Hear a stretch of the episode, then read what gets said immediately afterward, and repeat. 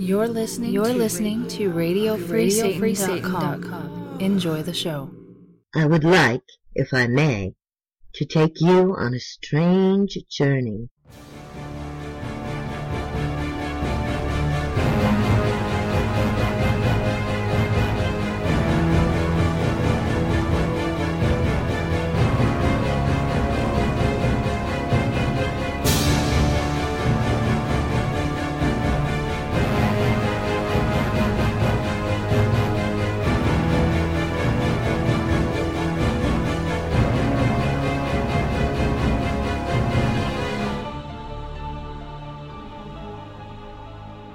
Welcome to Nine Cents. Nine Cents is a satanic perspective of our modern world. And I'm your host, Adam Campbell. It is great to have you. It's January 20th, and I've got a great show for you this week. First, a little happy birthday shout out to my mom. That's right, the woman who brought me into the world, so you all may be cursing her.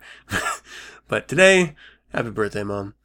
I already had the kids give her a call and sing happy birthday to her, and you know, that grandparents like that sort of thing, so good stuff. And speaking of kids, I, growing up, I fell in love with horror movies thanks to my older sister. She is actually really amazing about finding literally like new horror movies every other day. Um, and so I was just cycling through horror films as a young child. And when I started reading, I found this book called Scary Stories to Tell in the Dark by Alvin Schwartz. And it, it made a gigantic impression on my mind as a, a small child. And the artwork in it, breathtaking, and the stories were fun but scary. And they're sort of a campfire, you know, sitting around a campfire telling stories, kind of scary way. But it was really, really a great collection of stories. So I thought I would go rent this book from the library, bring it home to my kids, and you know, see how they felt about it. and I don't know if my delivery was too serious, but it scared the shit out of them. I mean, my daughter was standing up on the chair screaming and crying. It was horrible. and that was just from one story. So, was, you know, it's a lot of fun trying to uh, share your childhood experiences with your children, but you have to, you know, pull it back a little bit. Don't be so scary. I mean, quite literally, when I was reading, I was sitting in, uh, in, I think it was like an elementary school library, thumbing through this book and reading it. I don't know if you can hear in the background. She's actually complaining and crying right now. Gotta love kids. But yeah, so you want to you want to share the experiences that you had with um, this book, and I was sitting in elementary school with the lights on, and you know, kids all around me reading whatever. So it wasn't as scary as me at the dinner table flipping the lights off and reading the story, and then screaming at the end, just terrifying the poor kids. Um, but you know, that's the kind of guy I am. I like to scare people for no reason. No, they, my daughter, like the next night, I, I asked the kids, Hey, do you want me to read another story out of this book? And my daughter was like, yes. So I scared the crap out of her, but she liked it. And my son said, hell no. he had nightmares. So what can you do? You know, some kids like it, some kids don't. Um, it'll grow on him, though I'm sure he'll look back and you know, the crazy, crazy things his old man did to him. like read scary stories at dinner. Yeah, maybe he'll like he'll have fond memories of it. All right, you know what I have fond memories of? Radio Free Satan. That's right. I have fond memories every week of them for the last week. and I look forward to the next. Look, Radio Free Satan brings completely diverse content to you, the audience, for free but there are still bills that need to be paid. There's licensing fees for the music that you enjoy. There's um, server costs for just having web content on the web. It has to be stored on a computer somewhere, and that server costs money. Then there's domain uh, name costs, and the bills sort of just pile up on themselves. Now, this is done because we want to make a statement, a satanic expression of our lives, our experience, our passion, and bring it to you, and you gobble it up at a fantastic rate, which is great, and everyone loves it. But like I said, bills need to be paid. So, if you can drop a dime, go to the homepage of radiofreesatan.com, click through that landing page, and on the column on the right, there's a donate button.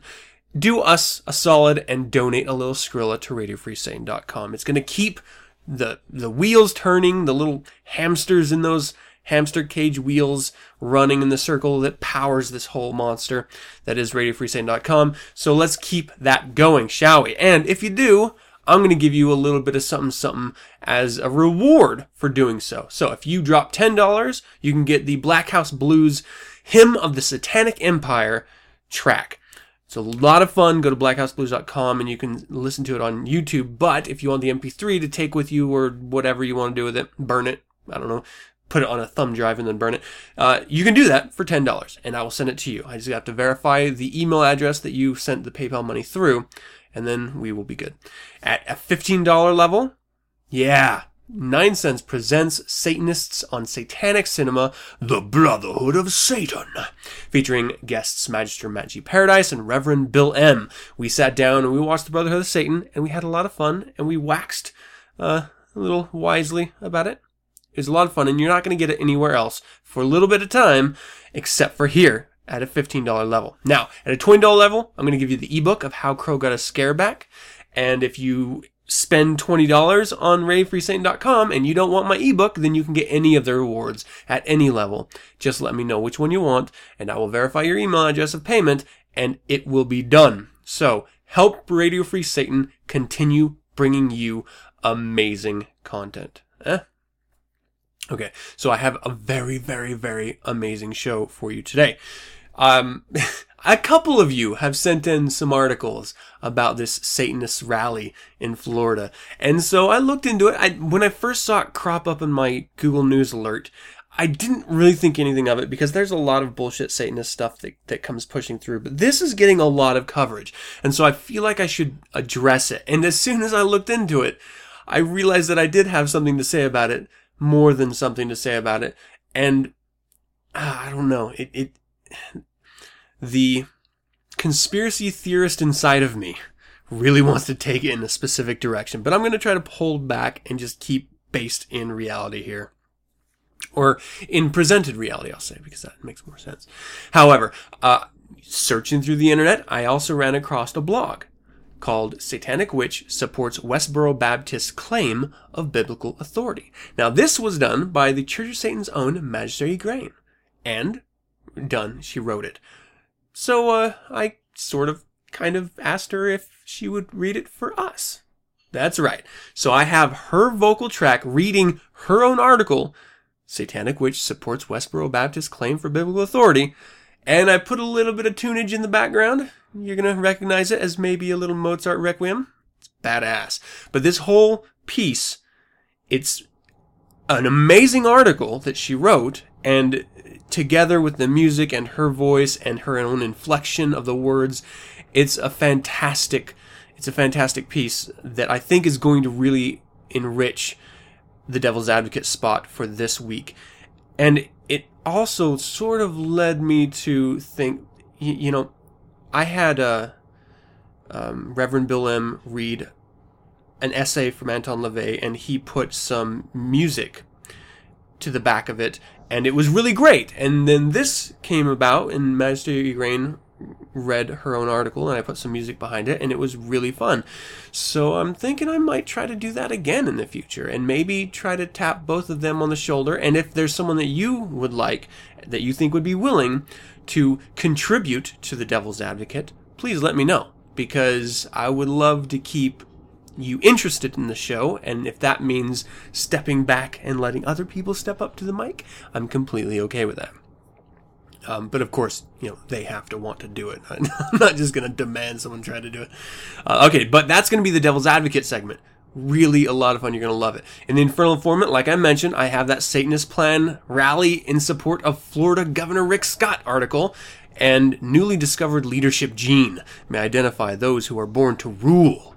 And at that's right, it is time for another Down to the Crossroads at the tail end of this show. And this is going to be episode 7, and I titled it, I Eat My Roast Beef by the Spoonful.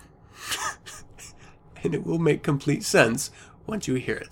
But Aaron brought together a kick ass line of music, and we really enjoyed it and talked and had fun. So you will enjoy, I know. All right, and that's going to do it for another show. So let's go ahead and just dive right in. You are your father, the devil, and your will is to do your father's desires. Was a murderer from the beginning and has nothing to do with the truth because there is no truth in him. When he lies, he speaks out of his character. For he is a liar and the father of lies. And you are the devil's advocate. I'm a Satanist. I'm an active member in the Church of Satan, but I do not speak for the Church of Satan. That is all.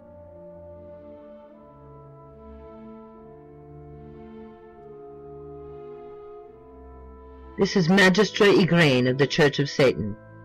Welcome to The Devil's Advocate.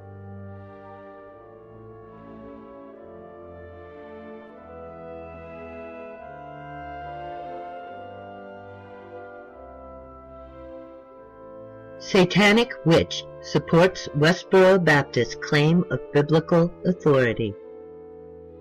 For several years, I've been writing here explaining how alternative religions are the same and in what ways they are different from mainstream religions. To begin the new year, I thought I would take a timely issue and apply religious philosophy to it from our alternative point of view. Then I saw my hometown on TV and the Catholic Church that I grew up next to, and the timely issue was decided. As I did some prep research, though, the Westboro Baptist Church reared its ugly head, and I prepared to join the bandwagon and slam them for being the horrible bigots that they are. Unfortunately, as their hatred is all based directly on the biblical Word of God, all I can say is that they're behaving like true Christians.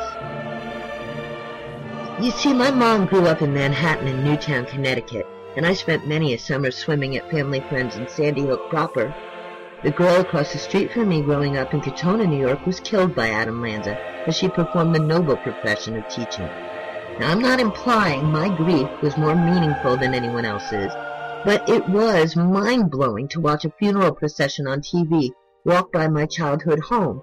And now some Christians have once again muddied things up by protesting and claiming that these horrible deaths were the work of their God. And you want to know something that I can probably only say because I am a satanic witch? If I believed in the God of the Holy Bible as it is written. If I did. He is exactly the sort of horrible monster who would allow such a thing. Luckily, I believe in no gods, no devils, no demons, no angels, no hobbits, no Bigfoot, and no fairies. So, given that I hate everything the Westboro Baptist Church stands for, how can I possibly be, even metaphorically, in agreement with them? The answer is the Holy Bible. Now, how many times has the average Wiccan, pagan, Satanist, Druid, or atheist been asked why they haven't dropped their knees and embraced traditional religion? And how many times does the average non-traditional religionist have to endure the insults, the incredulous jaw drops, the disdain of the mainstream who can't fathom why anyone would find what they believe in to be abhorrent? Surely it is easier to go with the flow, with all the love and eternal life and harps and such. Why would anyone not sign up? And the answer, again, the Holy Bible. And yet, for the sake of peace, even those who do not drink the Christian Kool-Aid often still seem quite supportive of it. Most neo-pagans of today spend buckets of time claiming, most truthfully, that they have no problem with Christianity, that they aren't anti-Christian, just non-Christian. And when it comes to the Westboro Baptist, most Christians of today cannot stand the notion that Westboro Baptist Church is Christian at all. They will claim that the acts of this church is one of hate and not in line with Christian theology. Yet, at the risk of pissing off everyone, let me take the decidedly un-PC view and say that neo-pagans should be proud to be non or even anti-Christian, and less popular still, that the Westboro Baptist Church is biblically Christian, hate and all. Gays, women, ethnic minorities, everyone wants to believe that because they are Christian, Christianity is good and loving and kind, and those who quote the Bible's more angry passages are somehow misguided. Well, that just isn't so. The Bible is a hateful book full of vitriol and hate and prejudice and a vengeful, jealous God who makes it plain as day that he will mess you up good and proper if you don't play his particular brand of ball. How anyone can read that book and determine that it is about love is akin to believing that Fifty Shades of Grey is about interior design. All over the Western world, Christian churches are ignoring biblical teaching in an effort to become more open and welcoming to the vast diversity of humanity.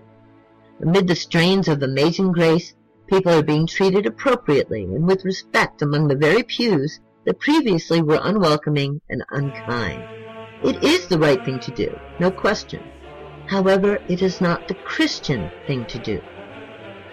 Leviticus 20:13 If there is a man who lies with a male as those who lie with a woman, both of them have committed a detestable act. They shall surely be put to death. 1 Corinthians 6:9 Or do you not know that the unrighteous shall not inherit the kingdom of God? Do not be deceived, neither fornicators, nor idolaters, nor adulterers, nor effeminate, nor homosexuals. 1 Timothy 1, 9, 10. Realizing the fact that civil law is not made for a righteous man, but for those who are lawless and rebellious, for the ungodly and sinners, for the unholy and profane, for those who kill their fathers or mothers, for murderers and immoral men and homosexuals, and kidnappers and liars and perjurers. Romans 1, 26 through 27. For this reason God gave them over to degrading passions for their women exchanged the natural function for that which is unnatural. And in the same way also the men abandoned the natural function of the woman and burned in their desire towards one another. Men with men committing indecent acts and receiving in their own persons the due penalty of their error. Now, if any of that is actually saying God loves homosexuals and wants them to love who they choose, I seem to be missing it. And if every single biblical quote about homosexuality is a mistranslation, then how can anything else be perceived to be correctly translated? Why, why, why is it so important for homosexuals to get the seal of approval from a religion that can never be both true to the Holy Bible and be supportive of their love? Those things are biblically mutually exclusive. Likewise, women. Long ago, I decided not to join the club that said my curiosity or desire for knowledge was the root of all evil. I did not want to sign on with the guy who decided to punish an entire gender by making the miracle of birth agonizing. I did not want my daughters kneeling before someone who did not want them to have the freedom to speak in matters spiritual or demanded that they subjugate themselves before anyone with a hanging Johnson. Instead of joining me, however, the girls who agreed with my assessment instead decided to change the religion by pretending that Jesus changed all the rules by being nice to a hooker. They ignored the hatred of women and instead have altered the thing that they claim is the Word of God. Now I disagree with every hateful thing Westboro Baptist says because it is the message that is wrong. But the message being delivered is straight out of the Holy Bible. The truth is, people are either too comfortable or habituated or just plain lying to themselves. They want Christmas and fellowship and nifty Bible stories that bond them with their culture. And if that means lying about what Christianity really is, so be it. Every day I will read about how Westboro Baptists are not real Christians when, if the Holy Bible is the defining factor, they absolutely are. It is actually the majority of nice, decent, mainstream Christians who are in violation of their religion. And all someone like me can do is be both shocked and glad. My religion, Satanism, does not recruit or proselytize. Wiccans don't go door to door and pagans don't leave tracts by the car wash yet. Regardless, there are thousands of schools of thought, religions, philosophies, and lifestyles that allow an individual to be true to themselves and their ideals. Changing Christianity has not changed the Holy Bible. It has simply caused more hypocrisy. Don't support the Westboro Baptist Church. Don't support the hateful, prejudicial, and genocidal book called the Holy Bible. Hail Satan. Psst. Hey, hey, hey, come here. What? Huh? Me? Do I know you? Hey, you're religious, man, aren't you? No more than anyone else. Listen, listen, I got a secret. It's, it's been eating me up, and I gotta share it with someone. Get the fuck out of here, kid. I don't know you. No, listen, man. It's about you. It's about your life. You're about to have what, what alcoholics refer to as your moment of clarity. What are you talking about? Are you okay, son? Sins are indisposable to every society organized on an ecclesiastical basis. They are only reliable weapons of power. The priest lives upon sins. It's it's necessary to him that there be sinning. Who the fuck are you, kid? I'm your infernal informant.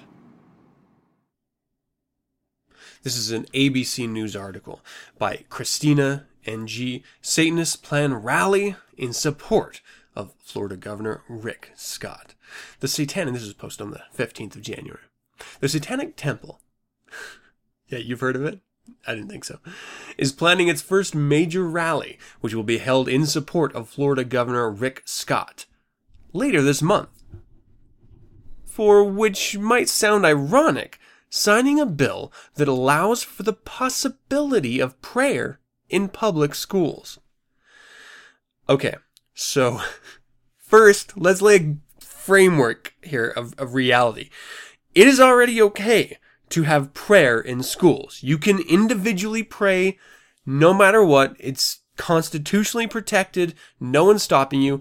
What the laws currently say is that you cannot have instructional prayer, meaning a teacher cannot force you to participate in group prayer, which is why this is at the core to why I think there's something other than satanic at work here. And I know obviously it's not it's not satanism satanic, but I mean this isn't just a collection of devil worshippers doing this. I think it's something deeper than that. But because I have absolutely no proof of that and it's just sort of that gut feeling I get at times, we're going to try to keep away from that part of it and just focus on the absurdity of this. So, before I get into like everything else in this article, th- this satanic temple group of Satanists, and you can't see my air quotes, but I'm hoping you're, you're, you're hearing the absurdity in my voice as I say that they are Satanists or satanic at all. They are not like you and me. See, they do not see Satanism as actual Satanism, meaning defined by the Satanic Bible, uh, created by Anton LaVey. They don't see that as the reality of it. And so you have to go into this article with that hat on your head so that you can understand any of this. So let me continue. The religion's founder, Neil Bricke, who is based in New York, is expected to speak at the rally. Bricke uses an assumed name for satanic related business and would not reveal his real name to ABC News. The group also hopes to open a temple in New York in the next few months. It may be telling that the Satanic Temple will be located in New York, and the group's first rally, scheduled for January 25th, will be held in Florida. New York is a pretty good place for Satanism. no shit. Derf, derf, derf, derf. Um, Florida is too. says Satanic Temple spokesman Lucien Greaves. Oh, these people. The Florida bill that has delighted the Satanists is Senate Bill 98 and gives students sole discretion in determining whether an inspirational message is to be delivered at a student assembly. The bill prohibits school officials from participating in or influencing whether an inspirational message will be delivered.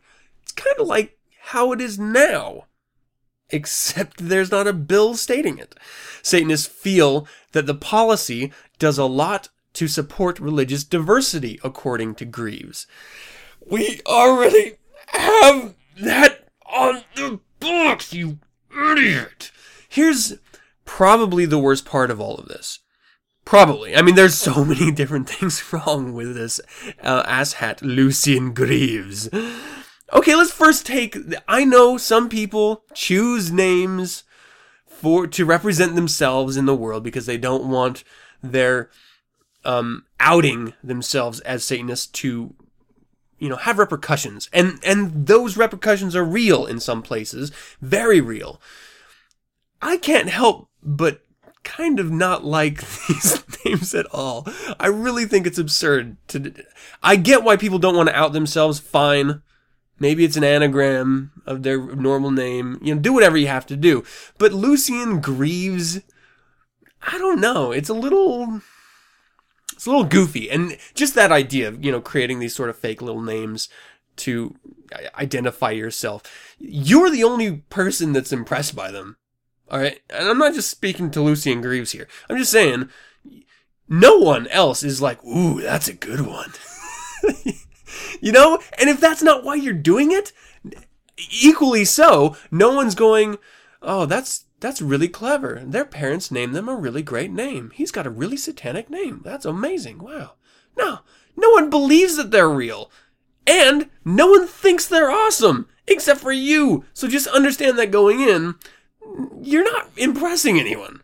All right, Lucien Greaves, you're not. You're a douchebag, and you're not a Satanist. And this is this is what drives me crazy the most. And it should really, really infuriate all of you out there who identify as Satanists and live your life as Satanists because you know what? They're ruining it. Because this is in the news, it's given authority in other people's eyes. There are literally millions of people, more, that are ignorant as to what Satanism really is. And so if their first exposure to that is this article or similar articles, they just think it's true. They think it's real. They don't realize it's complete bullshit. And so we suddenly, when we come out and say, oh yeah, we're Satanists, they apply the information that this asshat Lucien Greaves has given them to us as truth. And that is infuriating. They are completely changing what it means, the definition of Satanism. They are perverting it in the most disgusting way because what they're saying is that there is an actual spiritual Satan and they are praying to him and that he's caring and he they're applying angelic mystical traits to the metaphor that we use to associate ourselves in our world, and it ruins that aesthetic for everyone. And that's sort of at the heart of my conspiracy theory. I don't think they're actual Satanists. I think it's a Christian doing this. And obviously it's a Christian because they're applying Christian values to it. Obviously it's a Christian because they're applying the spiritual side of Satanism to it because no one who wasn't a Christian would do that because it's absurd. But it infuriates me that now we we went through literally decades of fighting and just having the same sound bites repeated over and over, trying to explain that no, we do not kill babies. No, we do not murder animals. No, we do not abuse children. And no, we do not believe in a spiritual Satan. And no matter how many times we beat that drum, you have idiots like Lucien Greaves coming out of the woodworks saying this is what Satanism is. Shut up. This is killing me. I, I absolutely detest this. It's really infuriating to have to, one, argue against ignorant uh, Christians and the like when they think they're right. But when you're arguing with someone who identifies themselves as a Satanist and actually has no connections, not even in remote belief of what Satanism actually is, you're giving them the same value of opinion, and they are not the same value. So, yes, we have to ignore them because otherwise we're, we're giving them authority in an argument. But by not saying anything, we're letting everyone else out there believe that this is what Satanism is, or this is what a satanic group is, or this is what a satanic group believes in. it's literally a double-edged sword, which is why I think it's a little bit ingenious, a little bit clever, maybe too clever for a Christian. So, you know, that might be ruining my conspiratorial idea there. But it's just absurd. You know, and it, and it really boils my blood quite a bit, if you couldn't tell. Okay, so the Florida bill that was Oh, I already did that. Sorry. Satanists feel that the oh, and here's the other thing. Satanists feel so reading this, you would think that, oh, well, every Satanist is exactly alike and they all feel this way. Holy shit. no! No, no, no, no! Satanists feel that the policy does a lot to support religious diversity, according to Greaves. The Satanic Temple embraces the free expression of religion, and Satanists are happy to show their support of Rick Scott, who, particularly with SB 98, has reaffirmed our American freedom to practice our faith openly, allowing our satanic children the freedom to pray in school. The temple said in a release announcing the rally. This is a great country. Everyone has a voice, Governor Scott's press secretary wrote in an email to abcnews.com when asked about the rally. Greaves said that the Satanism is just unjust. Let me say that again. Sorry. Greaves said that Satanism is an unjustly maligned religion. I think that Satanism is very different. Um, I'm sorry, is the very definition of a marginalized or misunderstood religion. That's true. Greaves told ABCNews.com. People don't think of Satanism as being a compassion based. No, no, no, no, no. No. Ah. People don't think of Satanism as being a compassion based religion in the least, and they usually associate it with anti human behavior.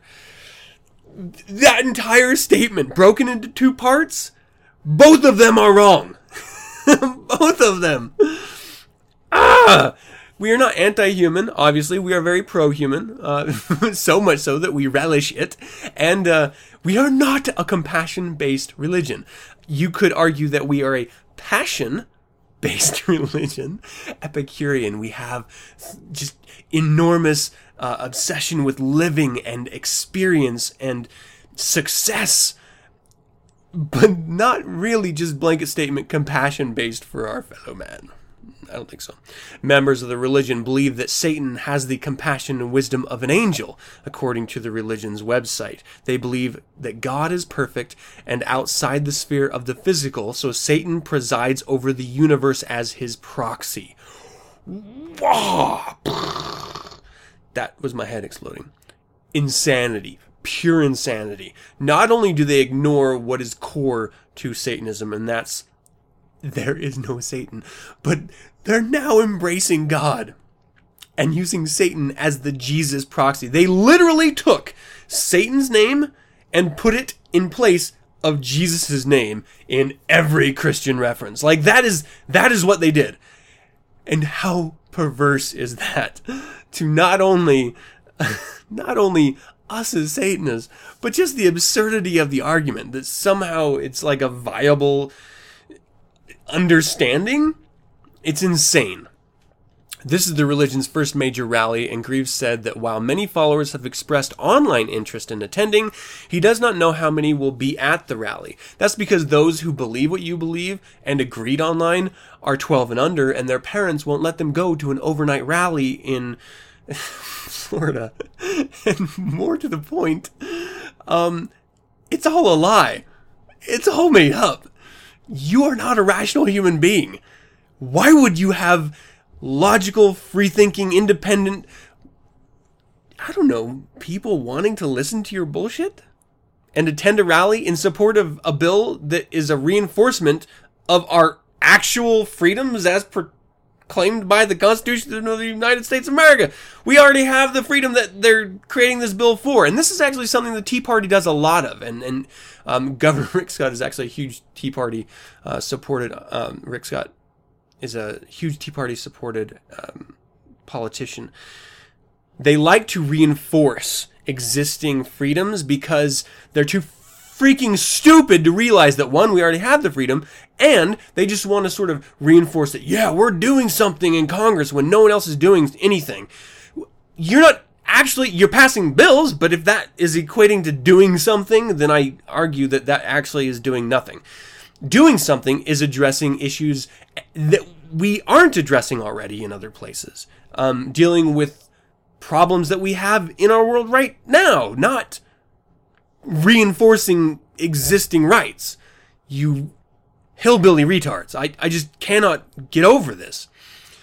Uh, uh, the Satanic temple was formed in 2012. Oh, well, there you go. It's still burgeoning. It's in infancy. Maybe they'll mature and realize how stupid they are, and in 2013, they will go the way of the dodo. While their building opens in New York, Greaves said, uh, we will be the only real active satanic church that holds public services.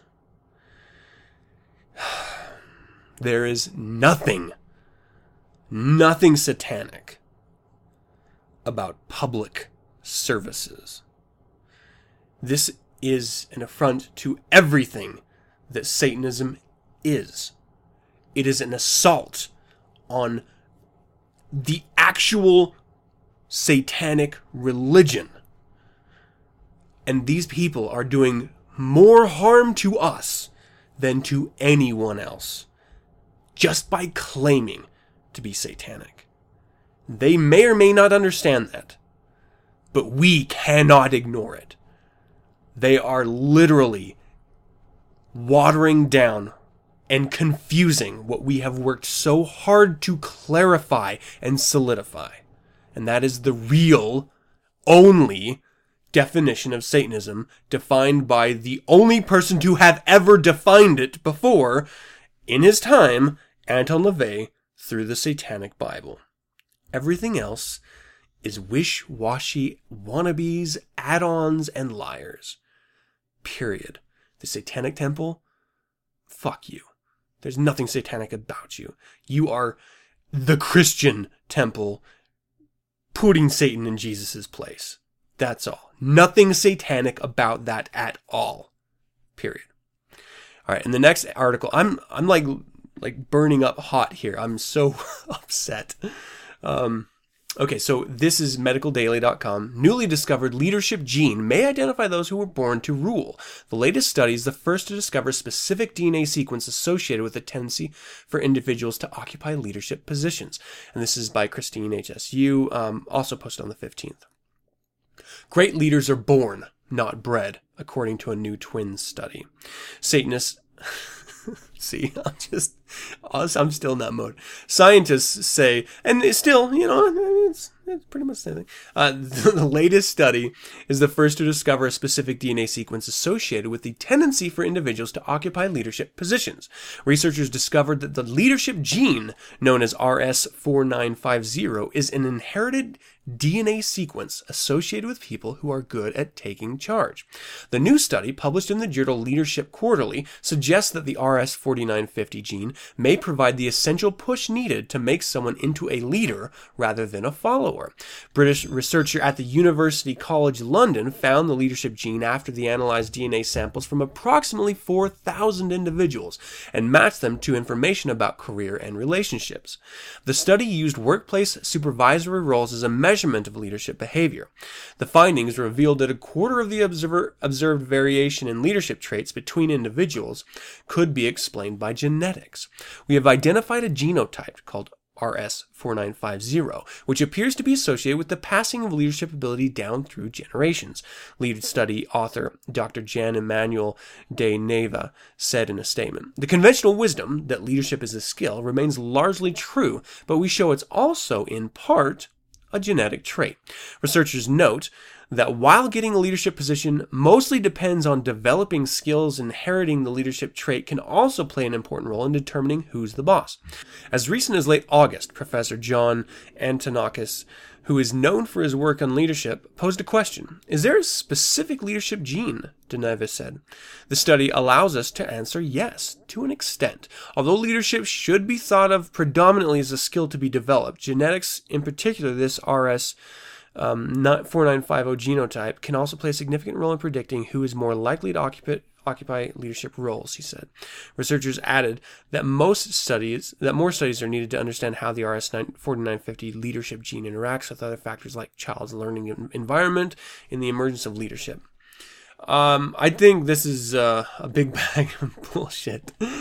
I do, and it's funny because I've I've argued this exact same point with no scientific backing before, but I think people are born with capacity. And you may have heard me talking about this in my first year of this episode, of this series of Nine Sins. And that I, I believe people are born with ability, um, certain capacities. Some people are just going to be worker bees, and some people are going to be leaders. That's, in my opinion, a- natural genetic trait that you, you're just born with. So I, I completely buy that part of it. But being in the military and seeing a lot of leadership relies on opportunity, hard work, and coaching and decision making. That that has a lot of what it means to be a good leader. Being a natural leader is not always in line with that. And in fact, it very rarely is. But it doesn't mean because you're a natural leader that you're going to be a good leader. And, you know, this also sort of brings up, you know, uh, many questions about, well, what defines a good leader? Um, what are leadership traits that are um, desirable? And that is going to vary very much by culture and institution. And these this study was done by their own admission as like supervisory roles, workplace supervisory roles as measurement. So I I have to take this with a huge huge pile of salt, not even just a grain, but a whole spoonful of salt. Because they literally that whole article was saying the same thing like 7 times as far as information and so it wasn't really deep. But i did want to talk about it because it it reinforces an idea that i've had for a long time. So even if even if this article was only two paragraphs we would have gotten the same information out of it. But the information is still interesting. And as they continue the research what does this mean? I mean selective breeding? This is this is a very very satanic idea. Um deciding on partners to procreate with who hold traits that you want in your children or for the future of your lineage. Um, these are things to be keeping in mind when when you're having children. And I realize that life and and and children and parenting and you know finding a connection with someone to have children with is it's far away from planning anything. It really takes your plans and just throws them in the mud because life gets in the way of everything.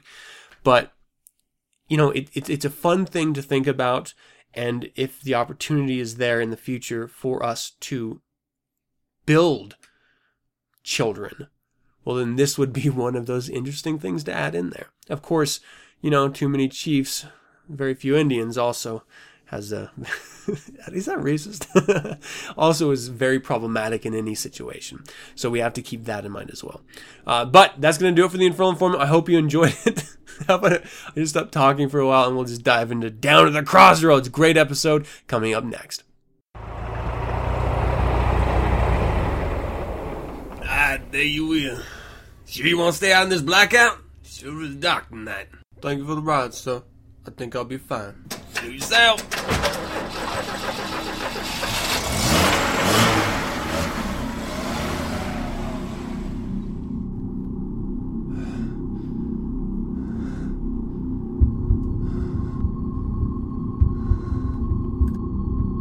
What are you doing out here? Oh, I- I'm, I'm headed down to the crossroads. Crossroads. Wait, miss. Y- you can't be. You're the, you're the Devil, But you're, you're beautiful. beautiful. Just sign here. Oh my god. Welcome to another Down to the Crossroads. I'm being joined yet again by Aaron. How are you, my dear? I'm doing well. How about you? Very good. I'm excited. This is the first Down to the Crossroads of the brand new year. Quite thrilling. How was your uh, New Year's celebrations? Oh, how was it? I guess it was pretty all right. It was pretty uneventful. Yeah. Yeah, I think we just gotten back into town from a long trip, and we just kind of stayed home and made out at midnight. How boring. I know, so lame. it's horrible. Yeah, and actually, um, I don't know that I've ever had that stereotypical New Year's where you're at this big, big party and there's all the music and then everyone's shouting together Uh-huh. in unison, three, two, one. I've been Where like, everyone's wearing like a mask. It's like Yeah. a masquerade ball. Yeah, no, I haven't either. like what you think of when you think of a, a New Year party, and it's always for me. It's always like it's like someone's house or it's just my house, and we're all like by that time completely off our ass and just like sitting there like what that? what what Yeah. what's going on? Yeah, that, sounds familiar. It's horrible. Uh, Or I'm with the kids and I just get so uh, exhausted dealing with the kids all day and then trying to keep them up and the harassing and ugh. It, Yeah, see, I don't have that excuse. I'm just lame. but I should have kids just so I have an excuse. you that's know? a really good idea and, and a good reason to have kids too. yeah. It's the best reason I can think of. All right, so what do you have for us this week? Well, this week I'm doing one of those, another one of those variations on the same song. I think we did, I remember we did one with um, Going to Brownsville and all Oh, the yeah. variations on that. This time, um, I'm going with a song, it's a spoonful theme. And there, this song's been re- recorded by literally hundreds of bands and artists. Um, but the Like original version is well arguably the original version was by this guy named papa charlie jackson he was a blues banjo player and you don't hear that a whole lot Oh. is the banjo and the blues but it's pretty phenomenal and the, really the whole reason i wanted to do this was because of the howlin' wolf version of the song which is- probably the one of the best things i've ever heard really? yeah, I'm such a huge Howlin' Wolf fan, and this uh, song is so great. And I, you know, I honestly don't know which version I heard first, but Howlin' Wolf, I think, is my favorite, and uh, Yes. it's definitely what compelled me to to do this show. So, um, and it's great because there are so many versions of the song. I had a really hard time trying to decide on just three. But I kind of went in order. You know, I went, we start with the Papa Charlie Jackson, like I said, the, probably the, the original version, and then we go to Charlie Patton's version, which is kind of his take on um, Papa Charlie Jackson's version, and then Howlin' Wolf's, which is kind of based on both of those, but it's it was written by a guy named Willie Dixon, who was a um, pretty incredible blues artist in his own right, bass Yeah, player. I was bringing his Mm-hmm. uh, CD into my computer today, actually. Nicely done. I'm so proud of you. but uh, why don't we kick it off? and uh, then I'll keep on running my mouth. All right. All right. Oh, I love that record. Yeah. Oh, I gotta adjust my volume here so I can hear me some Aaron too. Oh, that's not necessary, really. I told you once, this makes twice. That's my last time, don't you fall I, out I'm right. rocking. I cannot help it. Oh, yeah, me neither. oh, honey, baby, just So. There's that banjo sound, you know, that's such a great sound. It's, you know, at this point, he's just kind of strumming along. You know, banjo can sometimes they can get a little crazy on the thing, but uh, Honey, baby, just right he's here just going he's for a walk right here. Just yeah. just go where the winter He's a, you know, he's a really good banjo player, but it's this isn't the song that really um showcases that banjo playing. But yeah, I'm pretty sure I could do this on the banjo. I'd like to see you try. Uh-oh. Must be looking for you or a monkey man. Cause all I want, honey, baby, just a girl. Honey, baby, just the blue. Uh-huh. Okay. All right, so there's some talk that Papa Charlie Jackson was one of the first musicians to ever record a blues song. Uh, he recorded on the uh, uh, Paramount record label, which is pretty famous blues label. But he was one of the first, at least, and the, one of the only surviving, you know, early blues recordings. And you know, he had pretty great success. So Oh yeah. So anyway, the, the, the theme of the song, the spoonful discussion, is um, as you can imagine, about drugs. Heroin. it's a cocaine reference. And what I love about this version, it's very straightforward. So, Spoonful is about drugs. Mm. Pretty straightforward. You know, he says, Did they do spoonfuls of cocaine though? That doesn't sound right to me. I, I do. I don't know how you do your cocaine, but mine is by the spoonful. I do. How else would you?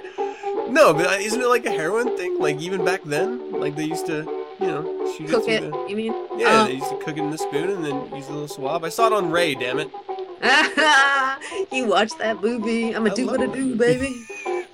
So okay, Papa Charlie may have been sort of uh what's is it ambiguous? Is that the word I'm looking for? That know. um about the what a spoonful is. He oh yes. you know, they want to be kind of vague, but it, as the songs go on. Now wait um, a second. Was that what? Was that Mhm. what Mary Poppins was talking about too? Because that's completely irresponsible.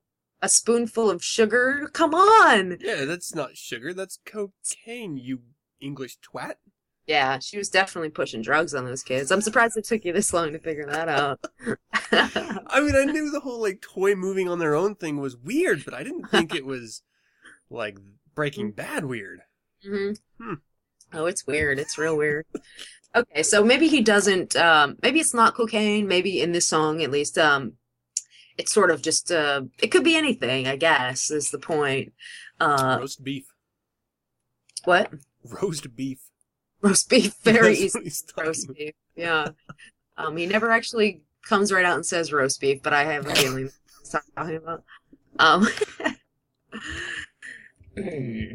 but yes, as the song goes on, it gets less and less ambiguous about what they're talking about. It's definitely drugs, Mhm. you know. Um, let's kick. I say we go right into the next one. Yeah, and I'm I'm looking sort of at the the notes on the second one, and it, it does come out and say cocaine. So Yeah. Well, there's also guess you were um, right. if I what? guess you were right. I was wrong. Yeah, you know. try to be a little vague. They don't want to come right out. Maybe use an analogy or two every Yeah. once Snow is just trite. in a while. But um, what was I forget what I was gonna say? And it's all your fault. We're at Charlie Patton. All right, so we're gonna go with the next one is Charlie Patton, and and here we go. Hopefully. Oh, now isn't that nice? That's great. This is much more blues than the last one. Yeah, well, I think the instrumentation is much more blues. Um, and he, what he does here in this song, I really, really love. I mean, when I figured out kind of what was going on for the first time, it was one of those moments where I was like, "Oh my god, this is amazing!" But he basically, he never says the word spoonful outright in this song. Instead, he plays a little bit of a slide guitar to sort of imitate the vocals. I'll put Oh, yeah. this mouth for a second and let you hear it. Um, he, ne- you know, he never says it in the song. Yeah, that's Yeah. I love it.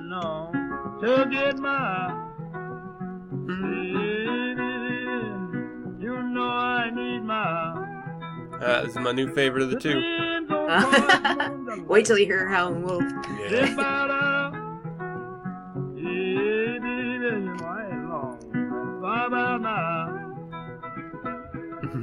Fun. So he's sort of having like a. It's definitely you know very that that call and response um, that came from like the Negro spirituals and the old work songs. He's, you know, he's he's having kind of a conversation with himself too, and with his guitar. You know, the Yeah. whole thing. It's total package. But he sort of speaks a line and then he kind of answers himself. You know, he says at one point like, you know, would you kill a man? Yes, I would.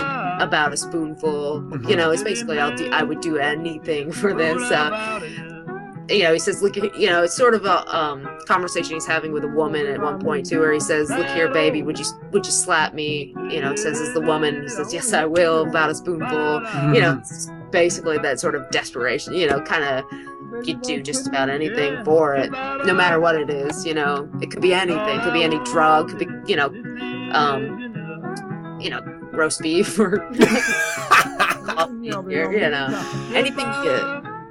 I eat my roast beef by the spoonful. I don't know about Mmm, nothing better than a spoonful of roast beef. Mmm, no, this is like this is it's all about sex for me. This is- yeah.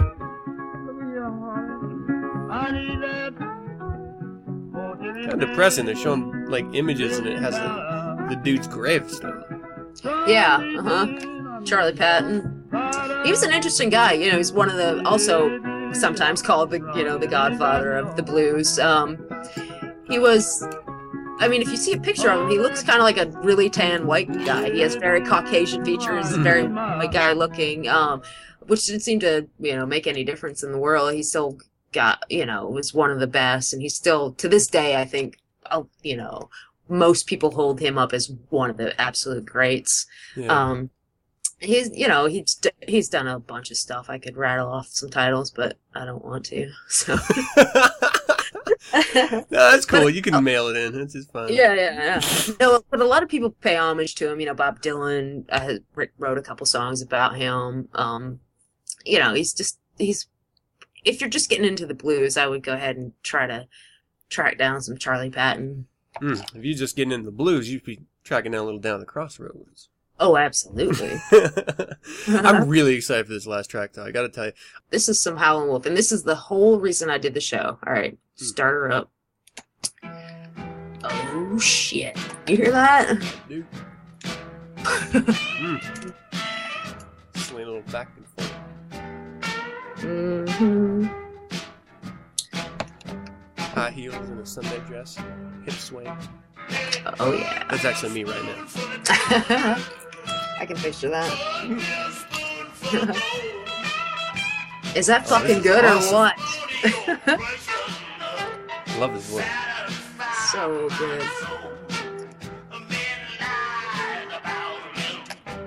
Mhm. So he does the same sort of thing that Charlie Patton was doing. He doesn't sort of leaves it off at the end, lets um, guitar Mm-hmm. take up for him, but he does end up saying spoonful later on. But yeah, this he's sort of, you know, he said it could be anything, it could be a spoonful of anything diamonds, gold, precious love, coffee, tea. Mhm.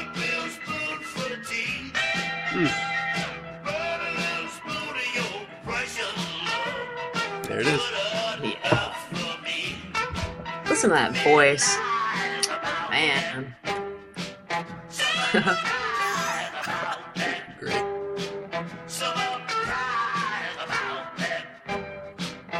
For me, this Wolf is sex. he is just a growling animal. I ride that train. That's good. listen to that. Listen to that. He's whispering in your ear. mm-hmm.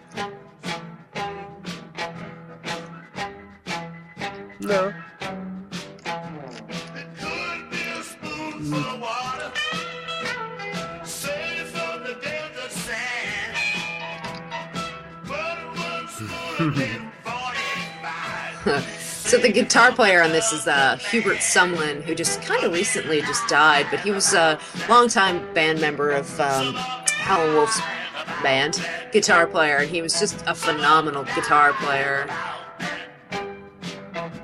And for as wild a man as Howlin' Wolf was, um, he really ran a tight ship when it came to his band, and um, you know they're really tight and really professional. And but that song, man, that's just sexy, isn't it? Yeah, he's, he's got a bad ass voice.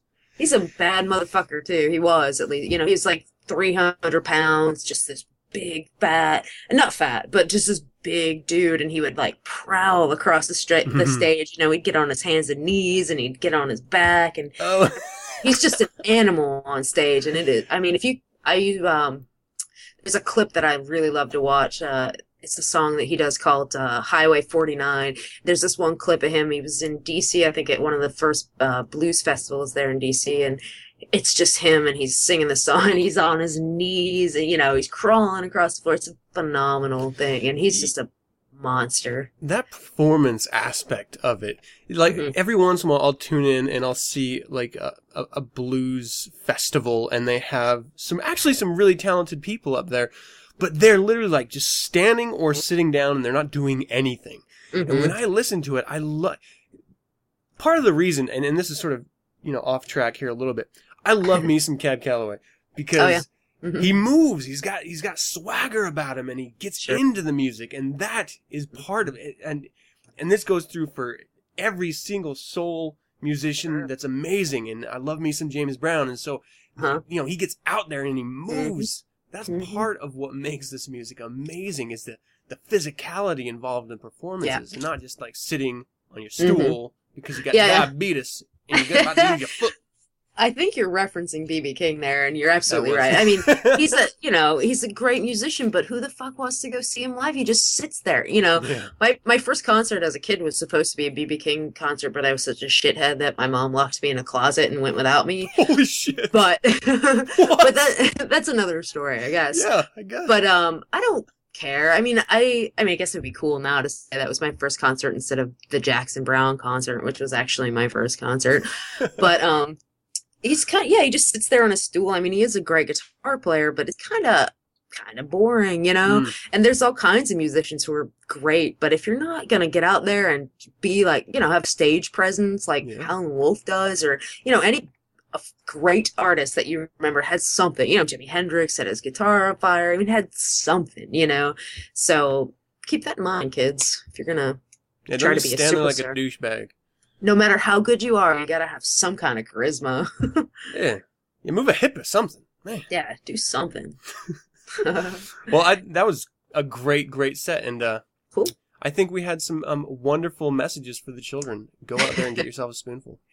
yeah, do it. That's how we take it Yep. by the spoonful. Well, thank you very much, Erin. I, I really appreciate it. This is great, and I cannot wait for a whole new year of Down the So Crossroads. exciting. I It know. Right. Um, we might have to uh, try that new format that we discussed. You know, at the end of the year. oh. That, that would be kind of funny. But Which- uh, Oh. Oh. have you forgotten already? I, I try to block it out, quite frankly. How did you feel about that uh, that episode? By the way, I love that episode. I thought My, you did amazing. I had to skip through everything I did, but I can't listen to that stuff. I, I think everyone loved it. It was it was a lot of fun. But you know what? You fun. can you can actually find Erin online any day of the week. Doesn't have to be Mm-hmm. on once a month on her Facebook page, Down to the Crossroads, and on Twitter at Chelsea Girl 19 Erin, it is always a pleasure. My pleasure is all mine. Until next month, hail Satan. Hail Satan. All right, guys and gals, that's going to do it for another show. I hope you enjoyed it. And I would love to hear from you. Visit the website 9sinspodcast.com and send your correspondence to info at 9sinspodcast.com. Let me know of any suggestions, critiques, corrections, or general comments you might have. Oh, hey, and thank you for your feedback. You know who you are. I've added a contact page on my website. So now it has the voicemail um, phone number on it. It has the email address and where you can find me on all the social networking sites. Um, if you didn't see it on the sidebar there, just sort of spelled it out a little bit clearer there. But um, yeah, if you want to be a part of Nine Sins and you want to send me that opening line that I have at the beginning of all my episodes, I would like if I may to take you on a strange journey. Give that phone number on the website a call. It goes right to a voicemail just leave me that line and I will play it on an episode. It'll be fun. You can be a part of Nine Sins history. So, what are you waiting for? Get your ass out there. Give me a call, mate. you can visit the SatanNet Facebook, Google Plus, Twitter, or MySpace page for 9 Sins and get updated on weekly topics. Listen to the show at RadioFreeSatan.com or download the show Monday nights via my RSS feed found at 9sinspodcast.com. We're also on Last.fm, Stitcher, Spotify, and YouTube, so look for us there. You can subscribe to 9 Sins via iTunes by searching 9 Sins, and don't forget to leave a rating or comment. If you'd like to learn more about the Church of Satan, visit churchofsatan.com. Yeah, so if you want to know anything about Satanism, not crazy, insane devil worshippers claiming to be Satanists, churchofsatan.com is the place to go, people. Please. It just infuriates me that other people even exist. And if you'd like to hear other fine satanic voices, music, or personalities, visit RadioFreeSatan.com, the source for online satanic media. That's right. And once again, thank you for joining me. And as always, I'm your host, Adam Campbell. And until next week, hail Satan.